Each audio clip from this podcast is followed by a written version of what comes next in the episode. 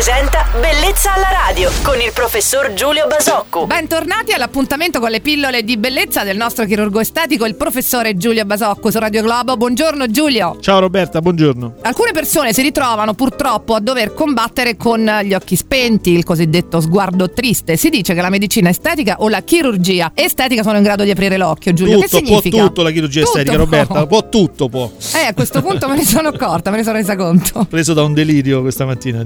Allora, dicevi, mi parlavi Quindi degli che occhi cosa spenti. significa, Cosa si sì. può fare? Dunque, diciamo che possono intervenire in realtà sia la chirurgia estetica che la medicina estetica. Come? In che modo? Eh, la medicina estetica è uno strumento straordinario, ormai padrone della- degli studi medici, che è la tossina botulinica, quindi una, una sostanza che fondamentalmente eh, agisce sulla, come dire, sulla- sull'espressione, sulla apertura, come la chiamata degli occhi, sulla distensione, attraverso la regolazione della contrazione, scusate la catena di, di parole, di alcuni muscoli del viso. Quindi questa tossina botulinica ben dosata viene utilizzata per condizionare il- la contrazione di alcuni muscoli del viso e quindi noi possiamo determinare per esempio una maggiore apertura dello sguardo. Viceversa, la chirurgia estetica agisce più direttamente sulle palpebre rilassate che quindi esercitano un peso, un- danno la sensazione di stanchezza e quindi rimuovendo questa strip, questa, questa quota di tessuto sulle- a livello delle palpebre superiore e inferiore determina un alleggerimento dello sguardo. Quindi due strade completamente diverse e a volte complementari. E i risultati di questi interventi quanto durano nel tempo? Ma diciamo che l'attività con la tossina botulinica dura mediamente dai 4 ai 6 mesi. Per quello che riguarda la chirurgia parliamo di anni, forse, forse molti, molti anni. Bene, grazie per questi tuoi consigli Giulio. Il nostro chirurgo estetico Giulio Basocco tornerà a rispondere ad altre nostre domande sulla medicina, chirurgia estetica domani, sempre su Radio Globo. Buona giornata Giulio. Ciao Roberta e buona giornata a tutti. Bellezza alla radio.